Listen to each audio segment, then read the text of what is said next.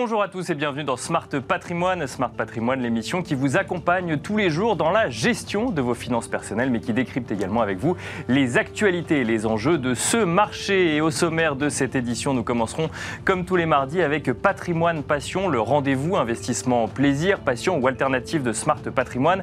Et aujourd'hui, nous aurons le plaisir de recevoir en plateau Jérôme Dédéian, président de Mon Partenaire Patrimoine, qui viendra nous parler d'investissement dans les Lego, ces jouets avec lesquels vous avez tous dans votre enfance, eh bien vous allez voir, certains d'entre eux peuvent prendre de la valeur. Et nous enchaînerons ensuite avec Enjeu patrimoine, où cette fois-ci, nous aurons le plaisir de recevoir Guy Barty, président fondateur de pierrepapier.fr, mais aussi Jérémy Chor, directeur commercial de Prime Alliance. Nous évoquerons avec eux euh, le marché de la SCPI et nous tenterons de faire un premier bilan de ces SCPI pour l'année 2021. Bienvenue à vous tous qui nous rejoignez. Smart Patrimoine, c'est parti.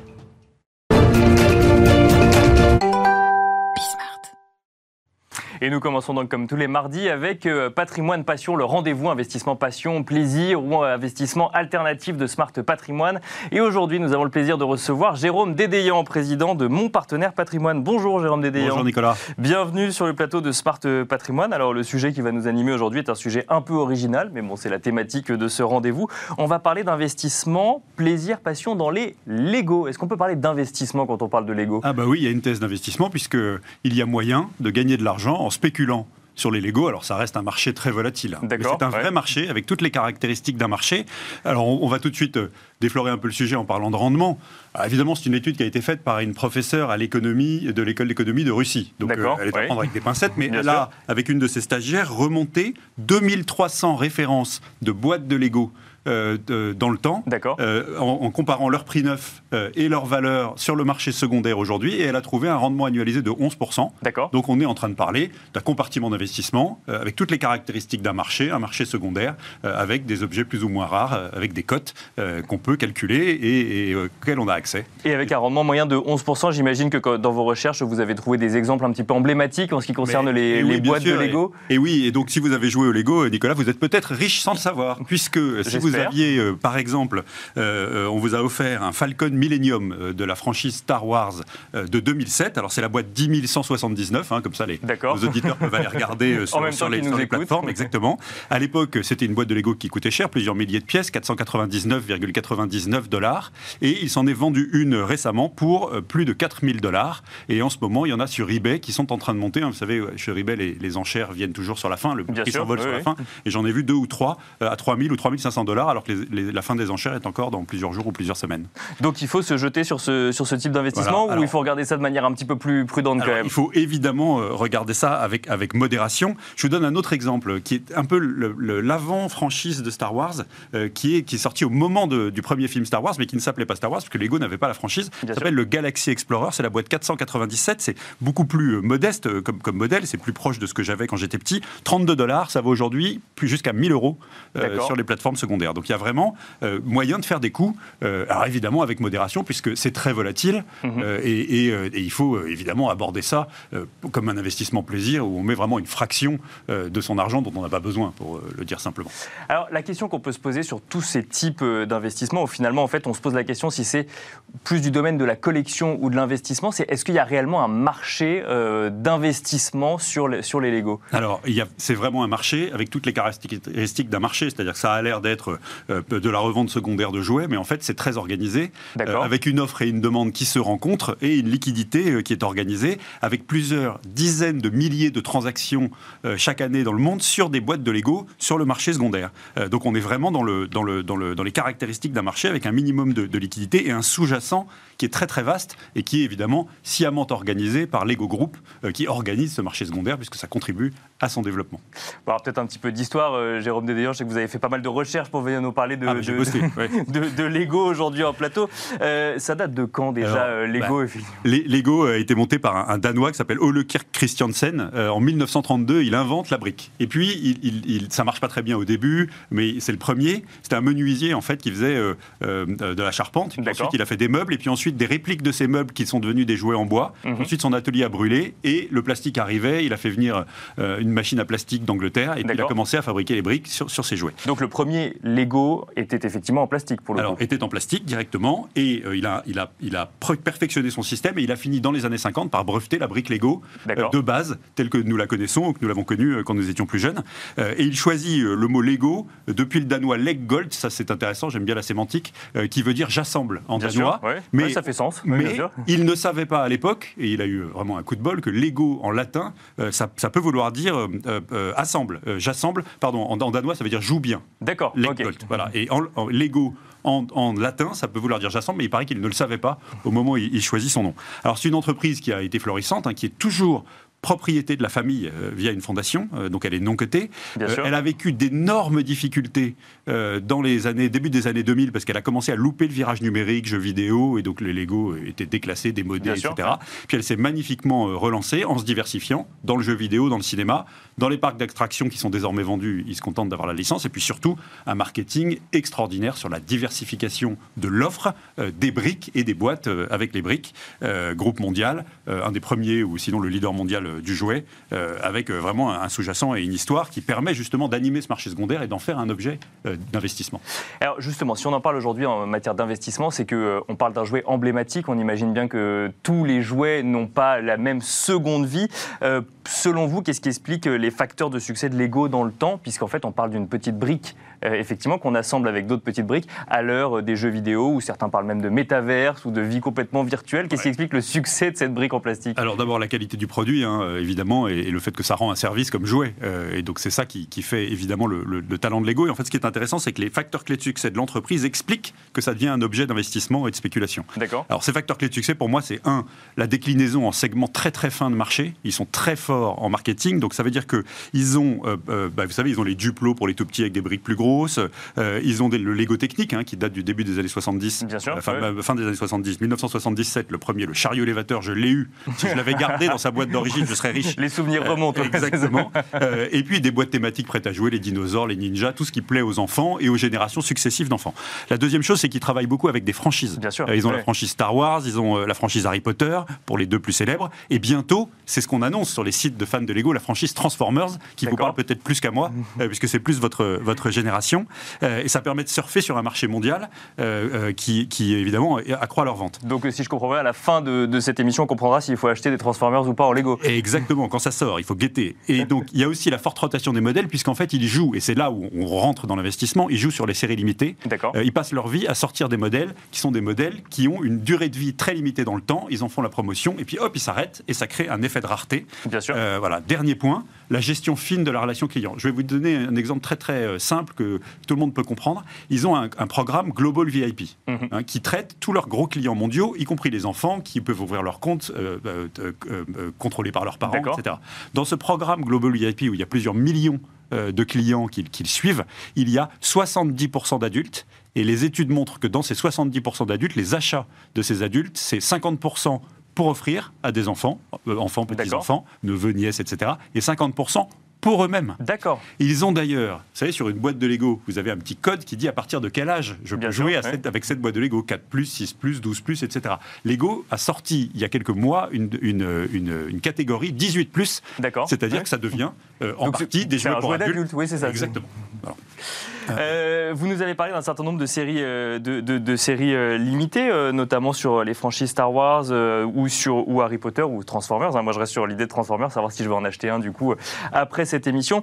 Est-ce que c'est ça qui explique aussi l'engouement du marché du, marché secondaire, c'est-à-dire que finalement la rareté fait le prix des années après? C'est exactement ça, avec l'effet nostalgie.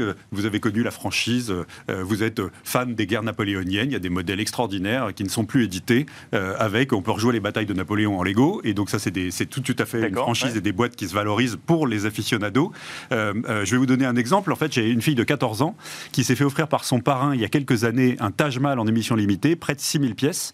Et aujourd'hui, euh, ce Taj Mahal, sur le marché secondaire, il vaut 5000 euros. D'accord. voilà. Malheureusement, elle, est riche. Voilà. Malheureusement, elle a joué avec. Ah oui, et donc là, ça perd automatiquement de la valeur. Exactement. Et alors c'est là où on voit bien que c'est un marché, euh, si on veut le faire, il faut le faire avec raison euh, et, systématisme. Euh, évidemment, ce qui se valorise le mieux, ce sont d'abord les petits formats et les très gros formats, les, boîtes du milieu, donc petit nombre de pièces ou très gros nombre de pièces. et la deuxième chose, c'est que si possible, il faut pouvoir mettre sur le marché secondaire une boîte que vous n'avez jamais ouverte, qui est encore scellée. C'est ça évidemment qui a le plus de valeur. Donc on voit bien que c'est un objet d'investissement ou de spéculation plus qu'un objet de jeu. Et donc effectivement, il faut les stocker. Un, mot, euh, les bouteilles de vin, on les stocke d'une manière précise. Les œuvres d'art, on les stocke d'une manière précise. La boîte de Lego, pour on peut la laisser dans le placard des enfants.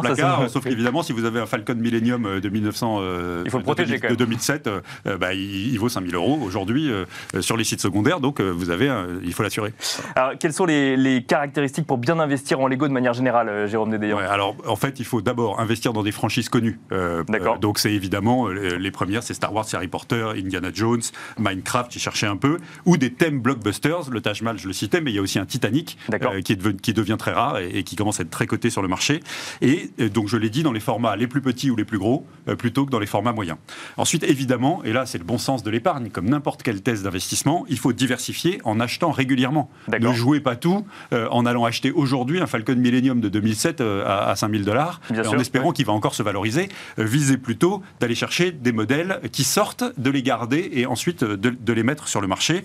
Euh, et il faut donc acheter des boîtes à 5 euros et des boîtes à 500 euros euh, pour diversifier. Et puis, il faut, comme, comme tout, hein, le Lego, c'est du travail, c'est comme la bourse. Et donc, ça veut dire qu'il faut s'intéresser au marché secondaire, euh, c'est-à-dire pour bien régulièrement prendre ses plus-values. Hein, c'est les bases de l'investissement.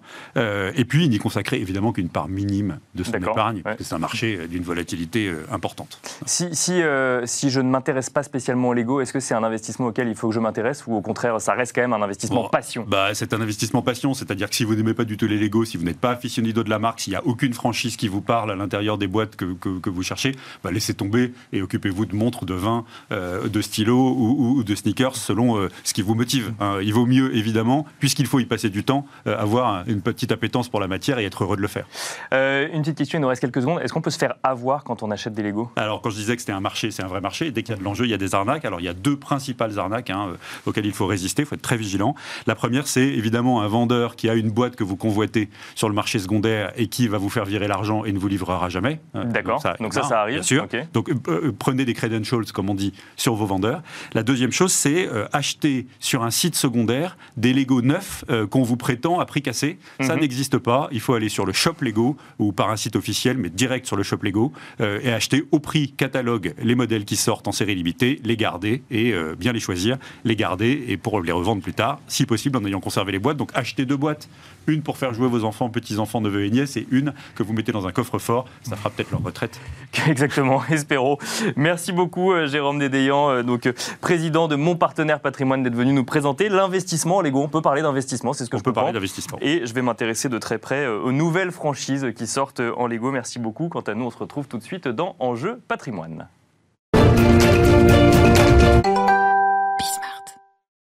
Et c'est parti pour Enjeu patrimoine où nous allons tenter de faire ensemble un premier bilan en ce qui concerne l'année 2021 en matière de SCPI. Et pour cela, nous avons le plaisir de recevoir en plateau Guy Marty, le fondateur de pierrepapier.fr. Bonjour Guy Marty. Bonjour Nicolas. Bienvenue sur le plateau de Smart Patrimoine. Vous êtes même l'inventeur de l'expression pierre-papier en France, notamment euh, en, témoigne, en témoigne le, nom du site, pierrepapier.fr. Vous êtes donc la ah personne tout indiquée Pour, venir, euh, pour venir nous parler de ce sujet. Je n'avais pas déposé l'expression pierre-papier. Euh. Ah, bon, vous avez déposé le nom de domaine, mais bon, vous avez en tout cas utilisé une expression qui est rentrée aujourd'hui dans le langage, euh, dans le langage courant. Et pour nous en parler également, Jérémy Shore, directeur commercial de Prime Alliance. Bonjour Jérémy Shore. Bonjour Nicolas. Bienvenue euh, sur le plateau de Smart Patrimoine également. Jérémy, vous avez euh, quelques chiffres sous les yeux. On va peut-être commencer par ça. En matière de rendement, hein, puisque c'est ce qui intéresse principalement les investisseurs, est-ce qu'on peut dire que l'année 2021 a été bonne? On avait quelques indications de rendement anticipé à fin euh, qui sont sortis en décembre 2021. On s'attendait à 4,3%. Euh, est-ce qu'aujourd'hui, vous avez des indications sur euh, une année meilleure que prévu, moins bonne que prévu, ou ISO par rapport à ce, à quoi on s'attendait? Alors, l'année 2021 a été une très bonne année, effectivement, sur le marché de la SCPI, à la fois en termes de collecte, puisque ça a été la deuxième meilleure année en termes de collecte, avec 7,4 milliards d'euros collectés auprès de la SCPI, et également en termes de performance, puisque on a un rendement qui sera supérieur à ce qui était estimé en fin d'année. D'accord. Mais il faut quand même préciser que euh, on a changé le mode de calcul du rendement qui est communiqué aujourd'hui. Puisqu'avant, on communiquait sur un TDVM, donc un rendement qui était calculé sur le prix moyen de la part au courant de l'année. Mhm. Aujourd'hui, on est sur un prix au 1er janvier. D'accord. Donc, ça a servi à quelques SCPI d'avoir un meilleur rendement, mais également on communique sur un taux qui est brut de fiscalité étrangère. Et comme il y a de plus en plus de SCPI qui investissent à l'étranger, il y a une petite partie du rendement qui est due à cette fiscalité qui est payée à l'étranger. Oui, c'est ça. L'ASPIB a revu effectivement le calcul d'un certain nombre de ces taux pour harmoniser finalement la compréhension des SCPI. Exactement. Alors moi, je n'ai pas les chiffres euh, officiels et ils seront communiqués très bientôt par l'ASPIM et par l'IUIF, euh, mais on devrait avoir euh, un atterrissage autour de 4,40, 4,50 sur le marché de la SCPI pour 2021. Donc on a un taux qui remonte après un 4,18 en 2020. Euh, Guy Marty, euh, à la lumière de ces chiffres, qu'est-ce qu'on peut, euh, qu'est-ce qu'on peut dire de cette année qui, du coup, deuxième meilleure année de collecte, c'est ça Et en plus, un taux supérieur à ce qu'on a attendu? Qu'est-ce que ça nous dit du comportement des investisseurs sur cette année 2021 bon, En fait, les CPI se portent bien parce que l'immobilier se porte bien. Bien sûr. Et j'ai envie de dire, il se porte bien deux fois. C'est-à-dire que d'abord, l'immobilier d'entreprise a relativement bien traversé la, la crise sanitaire, à l'exception de quelques secteurs particuliers. Mhm. Et le logement, lui, l'a très bien traversé. Et puis, en même temps, c'est une valeur de repli, aussi bien de la part des particuliers, c'est-à-dire euh, logement, SCPI, que de la part des grands institutionnels. Donc, il y a euh, des allées, enfin des investissements vers l'immobilier importants qui de toute façon en plus soutiennent les prix. Donc on peut dire que les CPI bénéficient d'un bon bêta, comme on dit dans la finance. Alors, vous nous parlez notamment d'investissement, enfin d'immobilier d'entreprise. Donc, on va peut-être rentrer effectivement sur les mm. différents types de SCPI, parce que euh, Jérémy, donc là, c'est la, vision globale. Est-ce qu'il y a des réalités euh, différentes au sein euh, des SCPI ou on peut dire que tout le marché est poussé par la même dynamique? Non, effectivement, on constate, et depuis l'arrivée de la crise sanitaire, des écarts assez importants entre les différentes classes d'actifs. Euh, il y a une dizaine d'années, on avait un rendement moyen qui était de 5,30 à peu près, et euh, toutes les SCPI se situaient entre 5 et 6 pour faire simple. Aujourd'hui, on a vraiment des grands écarts entre des SCPI qui ont servi à un taux de rendement de 2,64%. Jusqu'à 7,10%.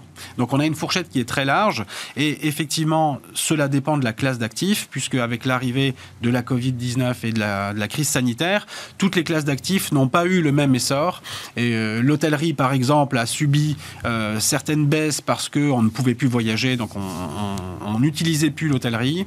Euh, certains types de commerces également ont été fermés pendant des périodes de confinement etc.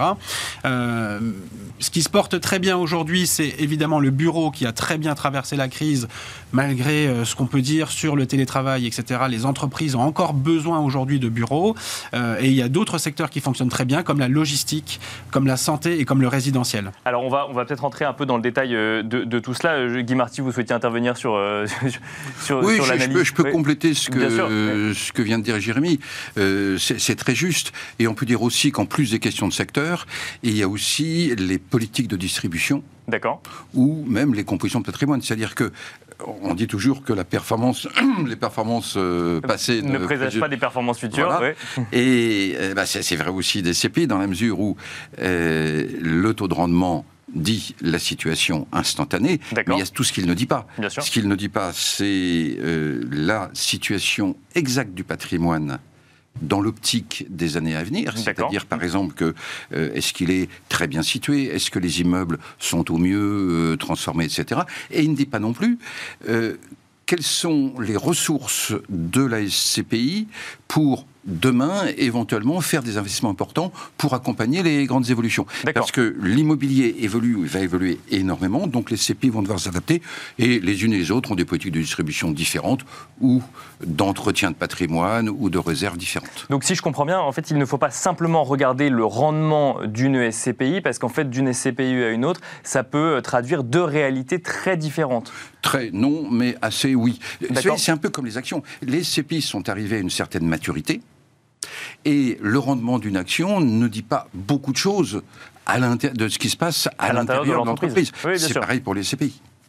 Et alors, tiens, bah, j'en profite pour poser une question qui revient régulièrement. C'est le rendement, normalement, est lié avec le taux d'occupation. Si on a un bon taux d'occupation, on peut servir un bon rendement, mais il y a d'autres manières de gonfler parfois un peu le rendement des SCPI. À quoi est-ce qu'il faut faire attention quand on regarde le rendement d'une SCPI Alors, vous venez d'employer une expression un peu négative à quoi il faut faire attention. attention. Euh, c'est vrai qu'il y a des SCPI qui soit utilisent des plus-values pour euh, compléter le rendement, mais pourquoi pas D'accord. Hein Après tout, euh, il y a eu des bonnes opérations. Prenez des SCPI parisiennes, par exemple, qui ont vendu il y a 2-3 ans certains immeubles avec une très forte plus-value, qui les ont gardés en réserve pourquoi ne pas le distribuer aux associés?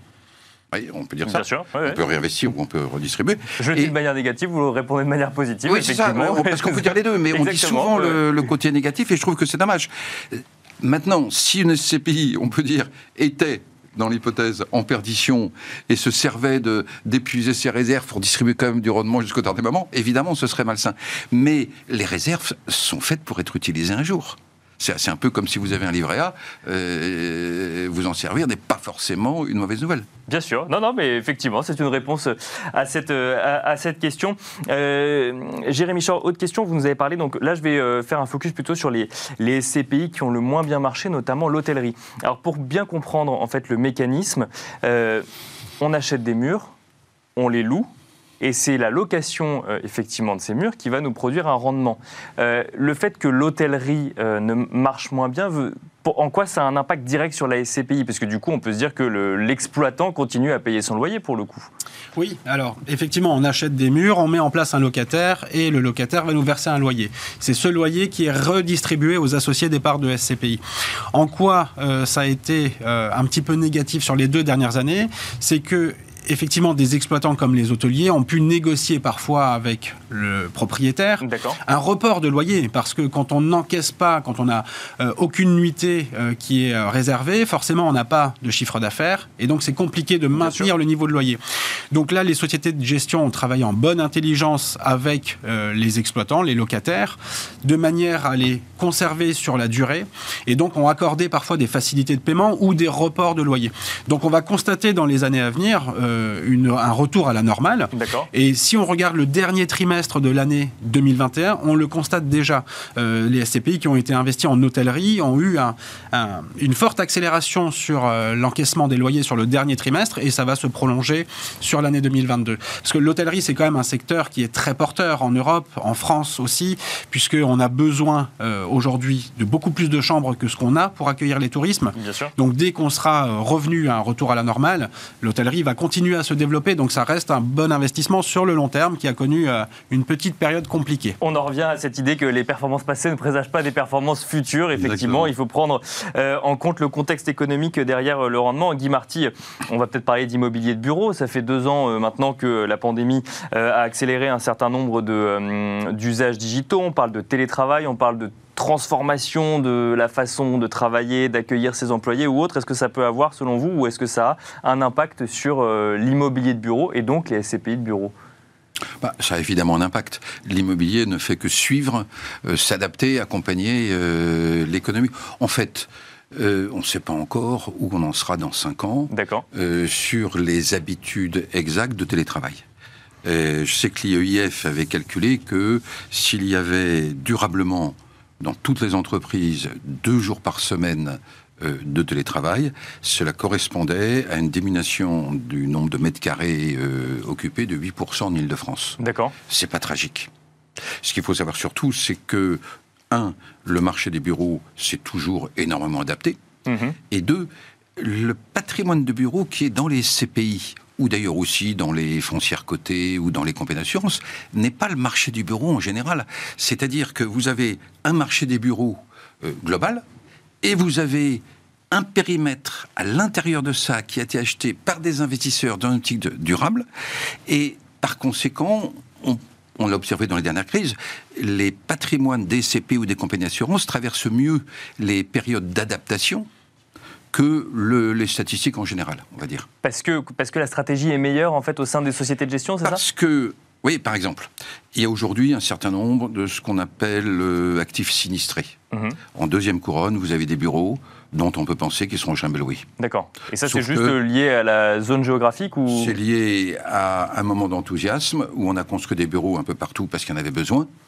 Sauf que c'est pas là que les CPI ou les foncières ou les compagnies d'assurance ont été achetées. D'accord. C'est ça que je veux dire. Bien sûr. Et surtout, euh, ce qu'il faut savoir, c'est que le phénomène même, le, mécanisme de la SCPI, par un portefeuille important, une mutualisation, permet, après un choix, on va dire, pas trop inintelligent euh, de, des immeubles à acheter. Bien sûr. Euh, difficile d'avoir l'intelligence dans 10 ans, dans 15 ans. Hein, mais après le choix des immeubles, dans l'idée de les garder longtemps, il y a quand même la possibilité, les moyens de les adapter, éventuellement de les transformer. Donc, on peut dire que les, les CPI s'adapteront, comme l'immobilier de bureau s'adaptera, mais les périmètres détenus par les institutionnels, dont les CPI, sont des périmètres qui seront en fait à la pointe de l'adaptation, c'est ça qu'il faut dire. Alors, en valeur absolue, je ne sais pas. Comment se portera l'immobilier de bureau euh, dans 20 ans? Dans Bien sûr, je ne sais rien du tout. Ce que je sais, c'est que le patrimoine des CPI fera partie du bon patrimoine des bureaux. Alors, il nous reste quelques minutes. Euh, on n'a pas le temps d'aller dans toutes les euh, thématiques d'investissement SCPI. Il y a quand même ce sujet logistique qui est beaucoup revenu, Jérémy Chor, en, 2000, en 2021, parce que explosion du e-commerce, et donc on entendait souvent E-commerce veut dire logistique et donc veut dire euh, stockage et euh, les SCPI pour le coup se sont allés sur ce sur ce type euh, sur ce type d'investissement également et donc ça fait partie des thématiques d'investissement qui tirent leur épingle du jeu en 2021. Oui, clairement. Euh, la logistique fait partie de d'une des classes d'actifs qui tire bien son épingle du jeu. Alors, c'est pas nouveau la logistique. Hein. Ça fait depuis de très nombreuses années que les SCPI dites diversifiées ont une majorité de bureaux dans leur patrimoine et ont de la logistique dans le patrimoine. Simplement, ce qui est nouveau, c'est qu'il y a une société de gestion qui est arrivée, qui avait une vraie expertise sur cette classe d'actifs-là et qui a lancé une SCPI 100% dédiée à la logistique. Ça, c'est un phénomène nouveau. Et donc, c'est une SCPI qui a très bien collecté sur les deux, trois dernières années, dû euh, notamment à ce développement du e-commerce et euh, de la consommation des Français aujourd'hui par Internet, où effectivement on a besoin de lieux de stockage pour aller acheminer le colis euh, jusqu'à son destinataire. Alors on n'aura pas le temps de, regarder les autres types de, SCPI. Jérémy Chor, en quelques secondes, qu'est-ce qu'il faut regarder, qu'est-ce qu'il faut se dire pour l'investissement en SCPI en 2022 maintenant? On a, L'heure du bilan est passée, maintenant on regarde l'année 2022. Alors je pense que de plus en plus on va devoir regarder les SCPI qui sont labellisés ISR. Ça, ça va vraiment aujourd'hui dans le sens de l'histoire il y a 22% de la collecte qui a été réalisée l'année dernière sur des SCPI labellisés ISR. Deux, ne surtout pas regarder que le rendement. Euh, ce serait une erreur de regarder que le rendement et on a beaucoup d'épargnants qui se focalisent sur un seul chiffre qui est le rendement. Euh, il faut regarder la qualité de la société de gestion, son historique, la qualité du patrimoine qui est détenu et ensuite la stratégie sur laquelle elle est investie. Est-ce que j'achète du bureau en France? Est-ce que j'achète du commerce en Allemagne? Et l'idéal, c'est d'avoir une allocation qui est diversifiée. Si on veut se constituer un patrimoine qui soit à la fois sécurisé et performant, on va diversifier les classes d'actifs et diversifier les secteurs géographiques. Et alors Guy Barty, vous avez très très très peu de temps peut-être pour compléter ce que vient de nous dire euh, Jérémy Chor sur, euh, sur cette année 2022. alors c'est très bien ce qu'il a dit, mais je refuse de regarder 2022 il faut regarder avec les CPI 10 ans en avant. Et à mon avis, il faut regarder l'utilité économique. Ce qui a fait le succès des CPI bureaux, c'est qu'elles ont aidé les PME dans le développement du tertiaire. Et aujourd'hui, que ce soit en logement, que ce soit en santé, que ce soit dans différents secteurs logistiques, il s'agit d'aider certains secteurs qui sont utiles à l'économie. Et l'utilité à long terme, c'est la meilleure sécurité. Merci beaucoup Guy Marty. Je rappelle que vous êtes fondateur de pierrepapier.fr. Merci Jérémy Chor, directeur commercial de Prime Alliance. Merci à vous également de nous avoir suivis. Je vous donne rendez-vous demain pour un nouveau numéro de Smart Patrimoine à 13h sur Bismart.